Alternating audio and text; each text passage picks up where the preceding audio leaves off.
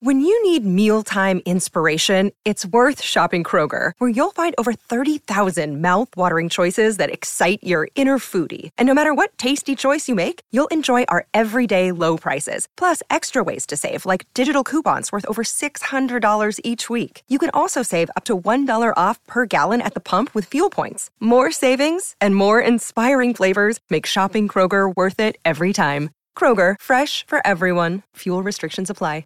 Another day is here, and you're ready for it. What to wear? Check. Breakfast, lunch, and dinner? Check. Planning for what's next and how to save for it? That's where Bank of America can help. For your financial to-dos, Bank of America has experts ready to help get you closer to your goals. Get started at one of our local financial centers or 24-7 in our mobile banking app. Find a location near you at bankofamerica.com slash talk to us. What would you like the power to do? Mobile banking requires downloading the app and is only available for select devices. Message and data rates may apply. Bank of America and a member FDIC. Uh, one thing I want everybody to know is from our conversation is to trust. Trust in yourself. Trust in knowing what is right for you. Your your mind and your heart will tell you when you're in a right situation or when you're not. And you have to believe that what it is that you want to do is going to be good for you no matter what people say. So trust in yourself and go for it. Thanks all for tuning into Dreamcatchers, where we make things happen. Dreamcatchers was formally launched to unlock the hidden potential in successful, self-motivated individuals who desire to take their life forward to the next level but need support to evolve. We are a collective group of professionals with various backgrounds that use our talents to assist those individuals in realizing their wildest dreams by providing education, inspiration, and direction. This podcast is where we share the lessons we've learned along the way to catching our dreams and give you some context around the how and the why to each approach to put you further ahead on the journey to catching your dreams. Are you ready? To the Dreamcatchers podcast. I'm your host, Jerome, and I've got the great pleasure of having Sherry Francis with me today.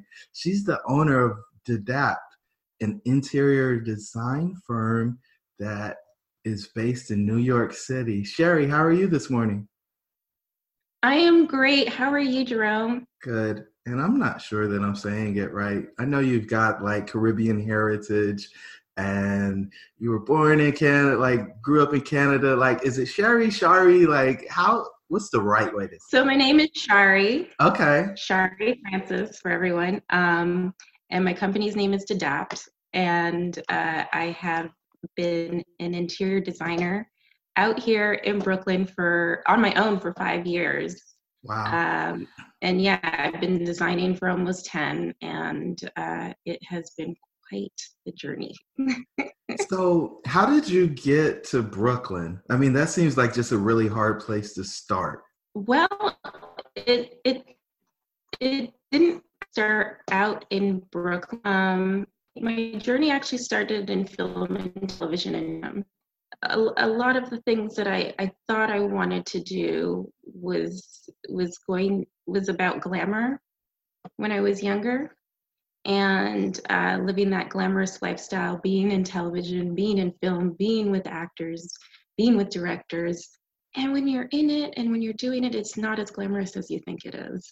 Uh, it is, I don't know, as a woman, it's it's quite different. And I'm I do have to say that I am quite happy for the Me, Me Too movement because back in the day when I was doing film and television uh, and behind the scenes, it was difficult to even be recognized for my talents or what it is that I could do just because I was a woman.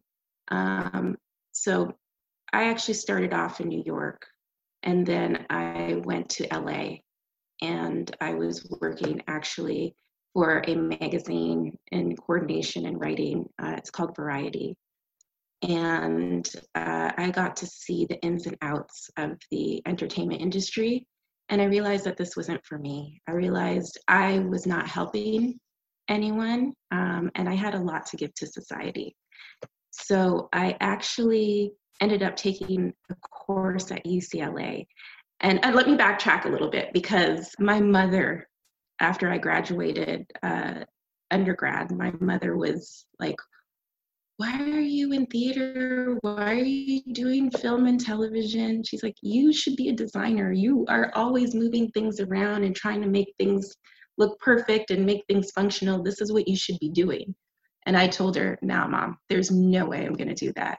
There's no money in it. I can't deal with it. Leave me alone. I want to be in television. I, I wanted to be a star. I wanted to be a director. I wanted to do everything that was all about film, television, theater. You you you name it. I was like, I'm gonna be there. I'm gonna do it. And and she was like, sure, okay. And she knew me more than I knew myself. And you know, I went to while I was working at Variety, I I needed a better creative outlet than you know coordinating and writing and I thought going to award ceremonies and writing for that and uh, just dealing interviewing studio heads would be would be fun and and exciting and it just I was can I be honest I was bored. Yeah. I was It wasn't bored. the fairy tale. I went to it was not. It was not. And and I decided I needed to make a change. I I took several courses at UCLA, and one that really stuck out was the interior design, the introduction to interior design program that they had. And I took the course and I loved it. I relished in it. And I remember my instructor at that time was uh, was encouraging us to participate in competitions for scholarships. And I said, oh, well, all right, well, I do love this. I, I can't quite afford to take all of these classes at UCLA, uh, but I do want to continue on and learn more about interior design. And so I actually, I actually went for it, and I, I worked on a um, project for the competition, presented it. I had, I didn't think anything of it because I, I had to uh, create, I had to create an interior based off a designer who inspired me. And for me at that time, it was Tony Duquette, a super eccentric designer who was pretty much did everything that was like the color of my jacket here. And yeah, he he was I, I thought, okay, this is this is a lot, but I'm gonna do it anyways. Here we go. And I won the scholarship. Wow. And I was floored and my confidence was like through the roof. Right. So I said, give me that money. I'm going to take all these classes. I'm going to see what I can do. And it, it, really propelled me to learn a lot more in interior design and it helped me to really figure out what it is that I wanted to do. It, it helped me realize that I could help people. Were you still working full time at that point or did you? I was. Okay. I worked, so during the day, I was working as a coordinator at Variety. In the evenings, I was freelance writing for Variety and going to school and going to and finishing all my homework. So honestly, I don't know how I did it, but that time in my life, I did not sleep. I would probably go to bed at three or four in the morning and start my day again at 7 a.m. Uh-huh. And I think it was the excitement and the passion that kept me going. And uh, I, I, I, I don't know. I think like I, I was so excited that I actually was able to accomplish something so amazing, and people were really taking to my style and what I was doing. And I, I said, okay, I got to go for this. I got to see what I can do. I have to see where this can go. And I realized, okay, yeah, I, I can actually help people's lives be better other than and I don't want to say anything super super bad about television and film but where I was I was not helping anyone I was helping boost egos is how I felt wow and I needed to help people live better and that's that has always been kind of my philosophy. Through television film, it has not always been that way, but that's how it ended. And wow. I had to, I, I did have to make this change. So I did it. And I, I, I took classes. I, I, I decided if I could get this scholarship and if I could do well, then I was going to change my career. And the only way that I could do this is to go to the best school in the country. Right. So I, while my confidence was super high at that point, I applied to go to Pratt. And what's Pratt? Tell me Yeah. about Pratt. How'd you pick? How did you know that was like the best school in the country? Come on now.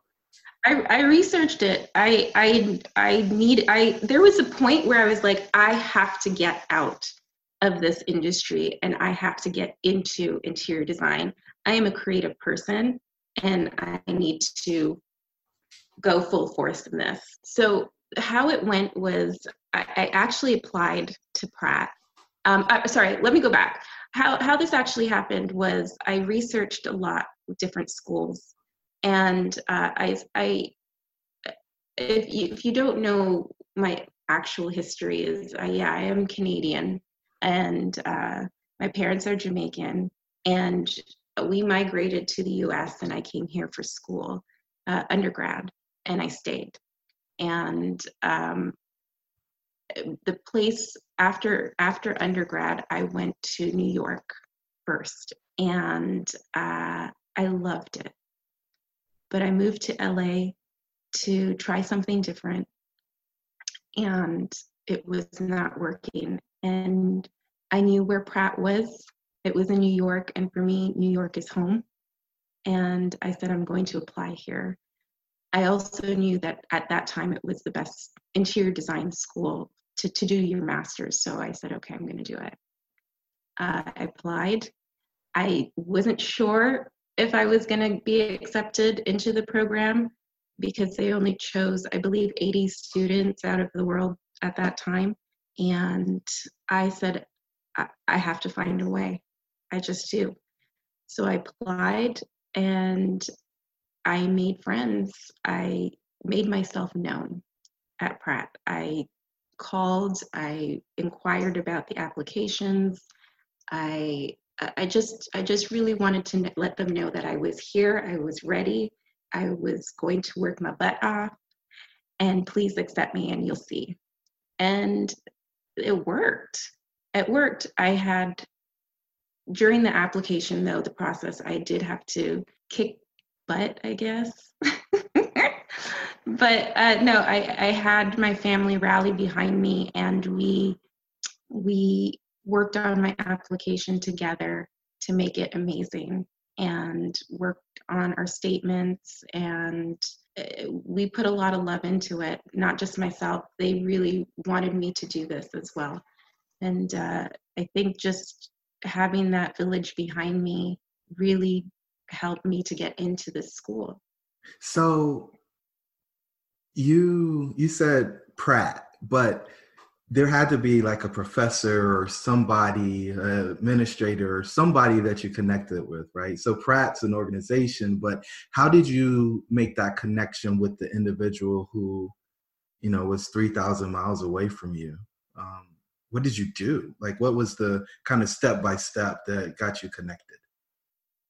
I I picked up the phone. I was in LA. I picked up the phone and I called the interior design department. It was it's it was the administrator, the people in the office that were super helpful and super kind to me and super encouraging. And that just made me want to call back more and get more information and just kind of get to know them a little bit more.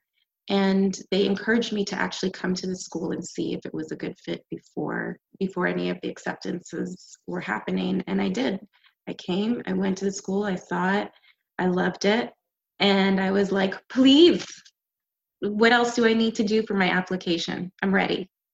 Wow. And and there that then it happened. I, I I don't know how what else happened behind the scenes, but I I definitely made myself known. And I think it's important if you want something, you have to be persistent, Uh-huh. but not annoyingly persistent, but create create a kind of a bond or a friendship or or something where people feel comfortable with you and you'll you will see things happen Wow. So you said you got your master's from Pratt, but I don't think your undergrad was in interior design. So how do you get into Pratt without kind of that formal training at the undergraduate level? Well, I did, had UCLA, so I had a year of training from UCLA. So that helped a little bit, but Pratt has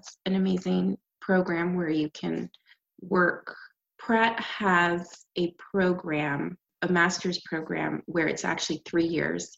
So the first year, if you're not an actual interior designer, but you're an artist of some sort, or you can draw, you have to have some type of skills, and they allow you to spend an entire year qualifying to get into the master's program. It is a bridge, it's super intensive. They put everything into one year, and they say you have to know all of this to qualify for the master's program. So I did it we learned everything from hand drawings to floor plans, every technical skill that you could possibly learn. And on top of it, we had to learn how to create amazing concepts and uh, learn more about furniture and, uh, and, and the architecture and space. And it was is a it was a challenge and humbling but I, I do have to admit sometimes when you really want something, you have to know that it's not easy once you get into that situation and you have to work your butt off. And that's what I had to do at Pratt. Nice, Shari. So, what'd your mom say? Right? You get the letter or you get the call, however they let you know. What did she say when you told her? Because I'm sure she was the first person you called. Well, my parents are Jamaican. Right. So they expect you to do the best. Right. So I was like, I got it. She was like, good. And that was it. she was like, good. So when are you moving? really? Yeah. So, so that's how, her excitement. How I was like, separate? okay. How'd you Pardon? separate from the um, magazine then? Oh, I just told them that I got accepted into Pratt, and everybody was really excited about it. They were like, "What? Oh my gosh, this is great!" and uh, they were very supportive. There was no hard feelings. I, I, I think I had the right etiquettes when leaving the job, and you know, gave everybody enough notice. And I said, "This is what I've got to do." I've enjoyed my experience there. I've learned a lot, but this is not it for me. Okay. And so, did Pratt award you some financial aid or anything? Or no. Out of pocket. It's out of pocket, and that was it was a hard decision because uh, I, I actually asked my mom, I was like, I don't know what to do because they, they're not awarding a scholarship and Pratt is, is expensive. It is very expensive. It's an expensive art school. And uh, I was like, I don't know what to do. And so I, all of my savings went into that first semester and loans, loans. Yeah so that's that's how i ended up doing it. I had to take out quite a few loans to uh, sustain myself at pratt.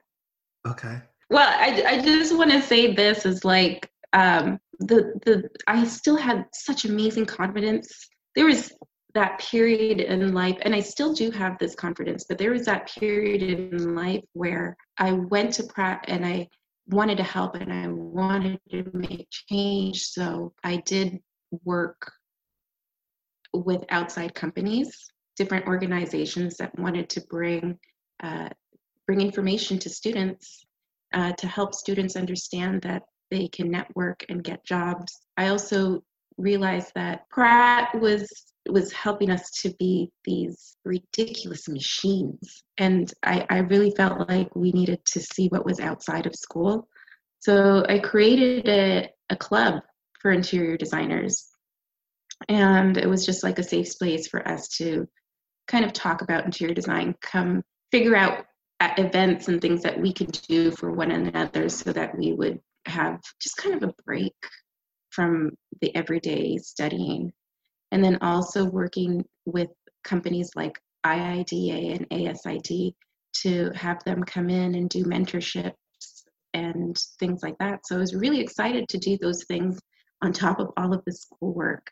And so that was a really exciting point. But I do have to say that it was also super challenging um, as a minority and and and just trying to figure out how to translate in my brain what was needed pardon?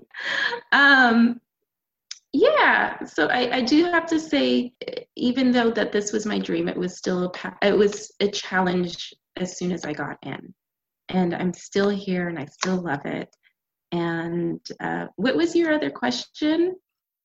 So when you you got through pratt what happened next? That's where i wanted to go next. But you know one thing that you kind of talked about that i think we probably should drill down on is you know creating value for others. And you've mentioned already that you wanted to help other people. And so I think you kind of touched on a little bit, but I really want you, how did you, like, you were saying that you were working for outside companies, but I know you created a student org and mm-hmm. were allowing other students to get engaged. And so, talk to me about the creation of that organization, kind of how you developed the partnerships, and then what you saw as the kind of takeaway or end result from that effort. Right. So those partnerships actually happened again through uh, the the interior design office because I I, I continue to ha- have that um, friendship in the office. So they had said, "Hey, uh, we don't have a student rep for these organizations, and we think maybe you might be a good person to bring all this information to the students. Do you mind speaking to these organizations and see if it's a good fit for the school? Um, and that that's how it happened. And I once I spoke to these organizations. So IIDA is the it, uh, the International Interior Design Association, which I thought was really important for me being somebody from a different country and knowing that this organization was all around the world for interior designers. And then ASID, which is the American Society of Interior Designers, which that one I I, I got into the last point of school, and that one I, that organization found me through I think the interior design department and had asked me to uh, bring some information. I do have to say, like that one was a little bit less. I was a little bit less involved in that one than IIDA.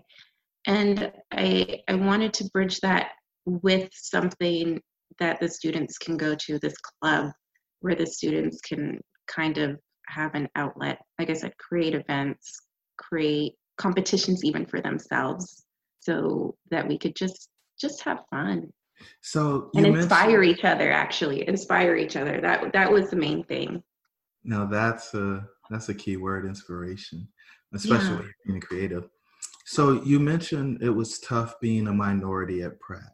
Break that down for me. So there was uh, my year. There was three of us, and for me, coming from Canada, I never felt any type of racism, or I didn't see it. You know, I, I my life was very secluded. It was school, home, dealing with my parents and my family. So I had a very great family life. Um, and then you know i think they they had taught me just like the right etiquettes and things like that and or i don't want to say the right etiquettes but etiquettes on how to deal with life and how to deal with society and just keep moving on and working hard and i had that and so i i used i used that throughout my life and i realized getting to pratt it was not working and i didn't understand why it wasn't working and i had my challenges were uh, things that I didn't understand in terms of, I can give you a story. I remember one of my instructors uh, accused me of plagiarizing, and it's plagiarizing a drawing.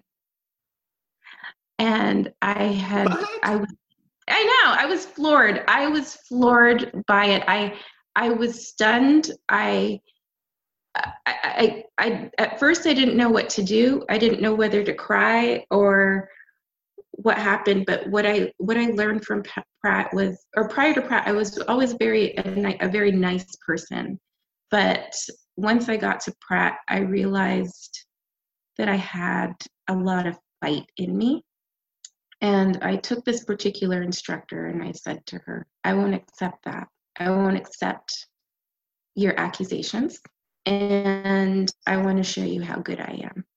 And she was like okay. So I said, after class, I said, You're not leaving until I redraw this so that you can regrade me and you can remove that accusation from me.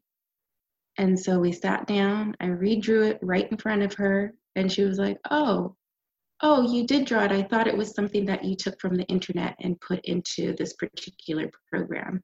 And she's like, I'm, I apologize. And I was like, Thank you. So I had to resolve those situations. And there were plenty of those type of situations with me. And it changed who I am and how I see life now. And it's that wasn't the first time that teacher did that to me. So, she did it twice. Hey guys, back in 2016, me and the team decided to formalize Dreamcatchers as an organization that can help people achieve their wildest dreams. If this is you, Please visit our website at dreamshouldbereal.com in order to find out the details of our services and how we can help you become a dream catcher. Talk to you soon. Was that drawing actually on the internet? Like, how did she find the drawing?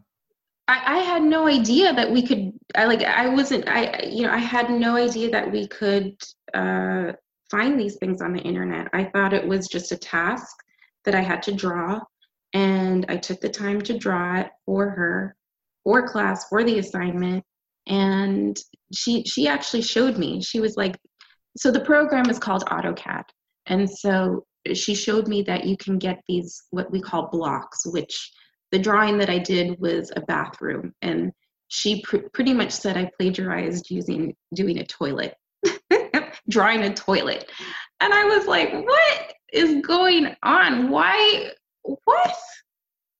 I can't. Anywho, it was definitely a changing point for how I saw people and how people saw me. And uh, I realized, okay, it's not about just working hard anymore. It's actually about being present and relevant and fighting and it wasn't easy. There, there were a lot of moments of insecurity when I was going through Pratt and going through a lot of this nonsense. Um, but in the end, I think it did make me stronger. I, I think it made me who I am and allow me to be where I'm at today, uh, and and just have a thicker skin. So, what at what point did you decide that fear just needed to get in a back seat and your insecurities needed to get in a back seat, but you were going anyway. Because I'm sure there were a few times where you're like, I need to turn around and go back and get my job. I'm going in debt. I don't have any income. Like this sucks and it's hard. And these people don't even know who I am if they're accusing me of doing something dishonest. So, what happened Like, how did you get that confidence? Is was there somebody encouraging you along the way, or were people saying, "Hey, Shari, you, you you're not doing the right thing"? Like, how did you keep that courage? It was it was a lonely process. It was something where I had to dig, dig deep in myself and figure it out. It, I, you know, my family was my rock, but my my parents didn't understand. You know, they they're just like work hard, do do well and you'll be fine. I'm like no there's something wrong. There's something wrong with the way that i'm being treated. I when i work hard and i do well in anything else i'm fine. People respect me. I'm not getting that here and uh, i i think for for me it was it was never really a fear. It was just trying to temper the anger. I, I didn't have like oh my god. There was the insecurity and then there was the anger and then there was the point of okay let's rationalize how we're going to work this situation out. Wow. So it was it was literally yeah it was literally like creating just as we would create goals i would sit down write out like okay this is a big problem. I'm not enjoying it right now. I'm not having a good time. I need to speak to this professor or this instructor or this person and ask them why. Because at the end of the day, when I cre- when I wrote all of this stuff out and I was like, the logic is, I'm paying you to teach me, and I want to know why or where I went wrong. And if you can't give me the answer, then my grades need to change. So I got really feisty. yeah, you have to. I mean, you gotta be able to self. You have to. I, yeah. So I was feisty in my own way, or I I needed to get the knowledge to to help me understand for myself better. And and that was the whole thing. It wasn't like, oh man, you know, they see me as this type of person, and I feel and now in turn I'm gonna feel insecure and bad and feel like I need to be put in this place. I was like, no, I'm here to learn. I gave up a career. I have to know everything and I have to be the best that I can be. And if it's not good enough for you, then that's okay. I'm going to go figure it out and learn what I can learn. Nice. And that that's that's I hope that answers your question. It does. It's good. I mean, I remember for me when I sat in my business program for the first day, I kind of looked around. I was like, I don't know if I'm supposed to be here. I don't know if I can compete with these folks. And then quickly I realized that, you know, I could probably sit in a classroom with anybody and compete. So it's just that self doubt. And then, you know, going back to, you know, I am who I am. I know what got me here. And, you know, I've had success at whatever I've tried before, or I didn't have success, but I made adjustments. But, you know, this is what I'm passionate about. This is what I'm good at. And so as long as I, I stay true to that and I'm willing to put in the work required in order to be successful, then the outcome is predetermined. You know, it's just a matter of actually arriving at that outcome. And so you reach your outcome, which is graduation, and then what happens? I I was exhausted. Ouch. I was tired of fighting. I was I was beat down. And mm. I when I graduated, it, it was still towards the end of the recession, and I the goal was to work your butt off and get that job, and I worked my butt off at school. I had an internship. I was helping my parents design their home, and I crashed hard. I got the job and they wanted me to start right away and I turned it down. I said I just don't have the energy. Whoa. I didn't. So I, I didn't. Wow. I so I don't for, have the energy. I don't have the energy. I I sublet my apartment. I moved back home and for six months I just tried to figure figure out what I did. Wow. So where was yeah. home? Was it Canada, Jamaica? So, Where, would you go? No, my parents actually, my parents migrated to uh, Virginia, and uh, they were they had been there, and uh, I, my mom was understanding. That was the first time my mom was actually understanding because she she saw the whole graduation process, and that's a whole other story. But she and she finally understood what I went through and she was like, wow. She's like, it's okay, come home. And I took six months off. And in that six months, it was it was trying to figure out, okay, I just changed my life, went to school to do something that I love, got beat down, and I don't know if I can do this. And I was like, my mom was very concerned, and uh, I don't know what happened. I think that uh, like after the six months i was like all right i still love this. Those were just people. And just go ahead. Do you. So i went back. I did the, same thing that i always do worked with two amazing firms uh, created relationships in order to get those jobs stayed and tried to learn as much as i could and then uh, the economy turned, jobs weren't coming in, and I got laid off. And I, I do remember I worked with an amazing firm called the Schweitzer Group. It's a Black owned architecture firm in New York City and the place where I learned so much and felt so included. And their their staff was so diverse and it, it, it, felt really amazing to be part of that. And it felt really amazing to be mentored by somebody who could see my potential. So my direct supervisor really pushed me to do good and to do better.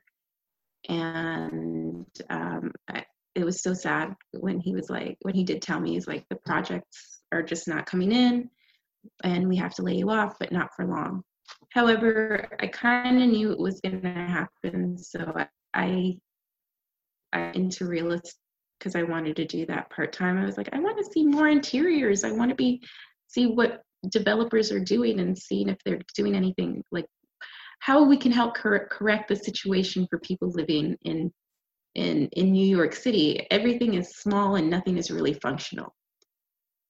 And so I, I went into real estate and when I did my test, I got laid off. And then I got hired by um, a real estate company. And I started, I, I just started right away, very successful.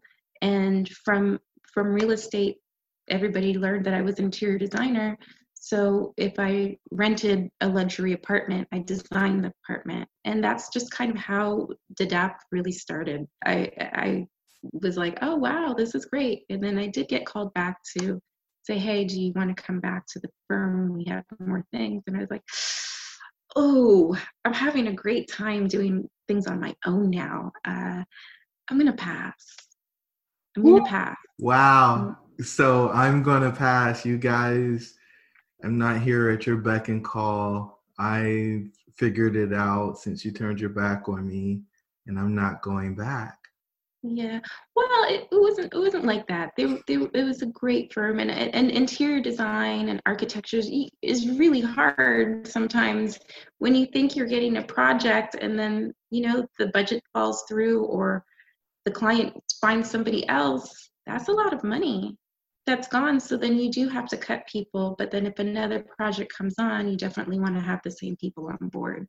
So it, it is it is a tricky field to be in and mm. I completely understood and my heart was was going to go back but I that first year out the gate I was very successful and I was really enjoying life and I was like this is what I I'm supposed to do I'm supposed to help people find the right place and I'm supposed to help them or I'm supposed to make sure that they're able to live and design or not design they're supposed to be in a beautiful space that functions well for for their needs Nice. I like how you clean that up. You're so pleasant. At the end of the day, for me, I mean, you really, you found, you know, you you didn't talk about any of the pain of being laid off, right? But I mean, it had to be a challenge considering you just got back into the workforce. You were trying to expand, and you ended up contracting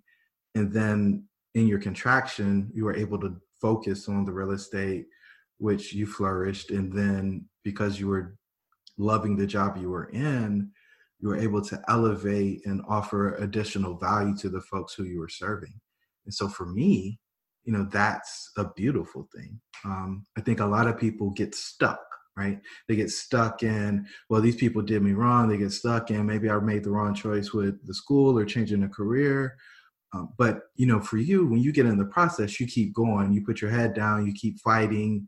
You don't give up, even if it becomes the situation becomes inconvenient and it's not as comfortable as you thought it was going to be when you got into it. And so I, you know, I want to commend you for being able to say, "Hey, yeah, this isn't what I thought it is. I don't want to do this anymore." Because I don't think a lot of people have that courage. They become what they are, right? you got to you got into you know Hollywood fashion industry, so on and so forth, and that was you attaining the goal. But then once you got there, you realized that hey, this really isn't what I thought it was going to be. It's not what it was romanticized to be as I was looking at it and picking it. Um, some people are just so committed to keeping up the appearance or the lifestyle and you know, after getting to know you some, what I've realized is, you know, you're uh, you've run away from the vanity piece. You're looking for depth. You're looking for real impact. And you know, me and our tribe, we, we talk about significance is the only success, right? So a lot of people look like they're doing well. A lot of people look like they're having success. But for you, it's about true value creation. And I don't think everybody gets that. And so I think that's why DADAPT is having the success it's been having. So tell me about that. You, you told me that that's kind of how it got started, but what have you grown it into? Tell me what kind of projects you're focusing on, and then tell me what you're hoping to do next with it. Okay. So uh, currently, we are working with a lot of young developers, and we convert a lot of homes new to either new construction or gut renovations and we take it to the decoration level and we do a lot of things for airbnb short-term living and it's really fun it I, I it's really fun to understand what travelers of the world want and how we can create a, a safe space for them to enjoy New York, Jersey, wherever it is that they want to stay. So uh, I, I, do work in that area mainly these days. I also do commercial, so restaurant concepts, other little food counters, and residential, so private residential homes. And so we we have quite a, an array of, of different areas of interior design. Great. And you were telling me when we were talking about Technology Row a few weeks ago about some interior architecture and some partnerships you've been working on. Do you want to delve into that at all, or you just want to keep it on kind of what you've been focusing on? Oh, so partnerships. I'm not sure if I can quite talk about it. Okay, it's yeah. fine. Or, I just wanted to, I, I wanted to have the teaser out there because I mean, you you've told. Oh, okay. Well, I mean, one of the things that I'm working on and the hope is we just created a presentation to try and partner with Wayfair and have Wayfair come in and sponsor our project for Airbnb and uh, work with them on the design level and the marketing level. And uh, we will see how that goes. Uh, we're, we, we just submitted, we got some good feedback from some of the people there. So uh, I guess it's just dependent on all of the other little logistics on their end. Yeah. So it's interesting that you speak with, I don't know how to characterize it, but it you don't have certainty with this, right? It's kind of we'll see what happens. But when I've looked at the things that you've been able to accomplish, you attack them with intensity and certain certainty and a, a I guess a true belief that it's going to happen. So how do you balance the two? I don't know. I, I, think I just go with my gut. I, I, I I'm a creative person, so a lot of things for me is is just about how I feel, uh-huh. and well, following the intuition is important, right? I, I, think a lot of yeah. people follow their intuition, so that makes a lot of sense. That and positivity. No, but I, I think in terms of how do we, how do I structure something that we're going after, and then something that we're that's safe. Is that kind of where we're going with this question? Mm-hmm.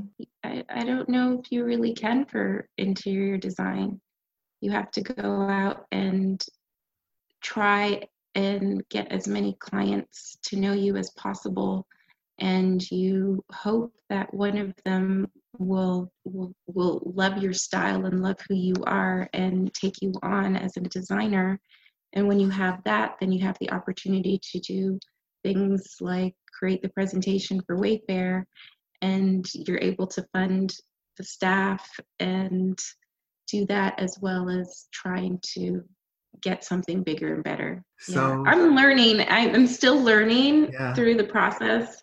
And I think what leads me in my business is the creative.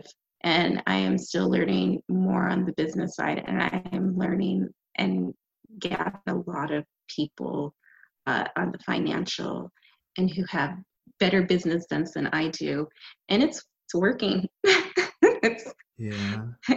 that contract when you were working on that contract for I can't remember exactly what you were. It was like a kitchen. American Dream Mall. Yeah, like that was pretty cool to you know get engaged on that and have a conversation with you and coach you through that a little bit. So I appreciate. Yeah, I appreciate well.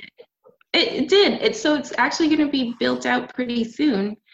I, I guess also going back because I let me go back to also what you said. How do I sustain myself? I have amazing friends, and they they always send me referrals, and usually those referrals are the ones that are are ready to go on a project. Yeah. And so that's how I can sustain myself.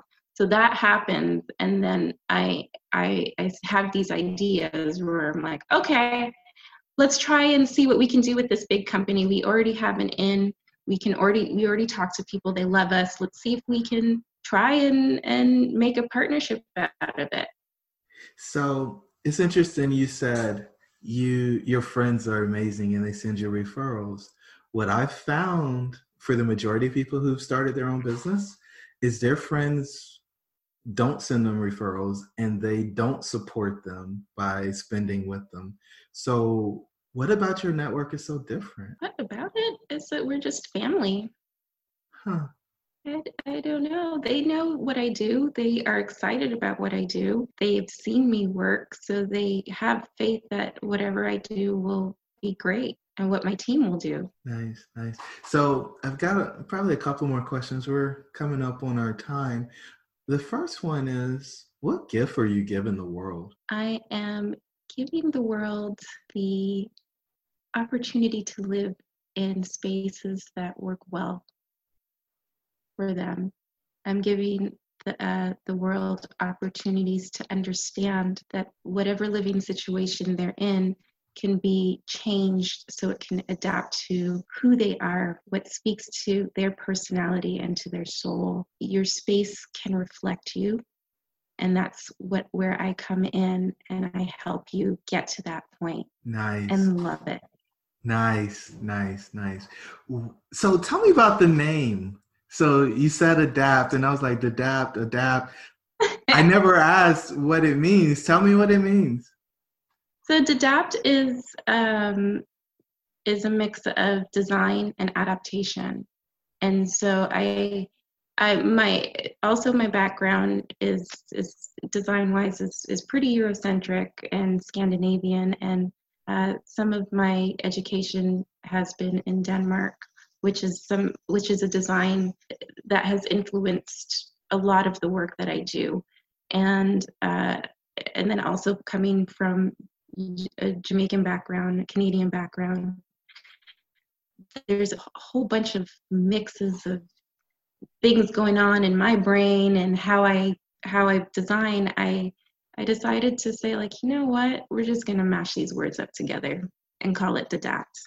And then we're gonna put the we're gonna make it just just make a word up. And so when you actually break it down, it's you take the D from design and adapt and there you go, adapt. I like it. What are you most grateful for, Shari? My experiences.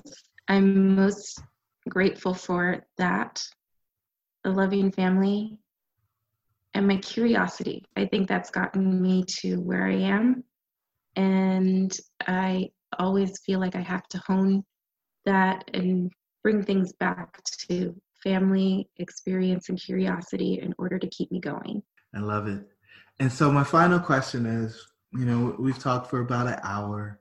If folks don't take anything else away from this conversation, what is the one thing you want them to know from our conversation? One thing I want everybody to know is from our conversation is to trust, trust in yourself, trust in knowing what is right for you your your mind and your heart will tell you when you're in a right situation or when you're not and you have to believe that what it is that you want to do is going to be good for you no matter what people say. So trust in yourself and go for it. Amazing. Shari, thanks for being our guest. Hey guys, if you made it to this point of the conversation, you've loved it. And so do me a favor, hit that subscribe button on your podcasting platform or YouTube, and we'll catch up with you on the next episode of the Dreamcatchers podcast. Talk to you soon. If you want to learn more about Dreamcatchers, please visit the website at dreamshouldereal.com. If you can think of someone who would benefit from these types of opportunities and are willing to share what we're doing with them, we would greatly appreciate it.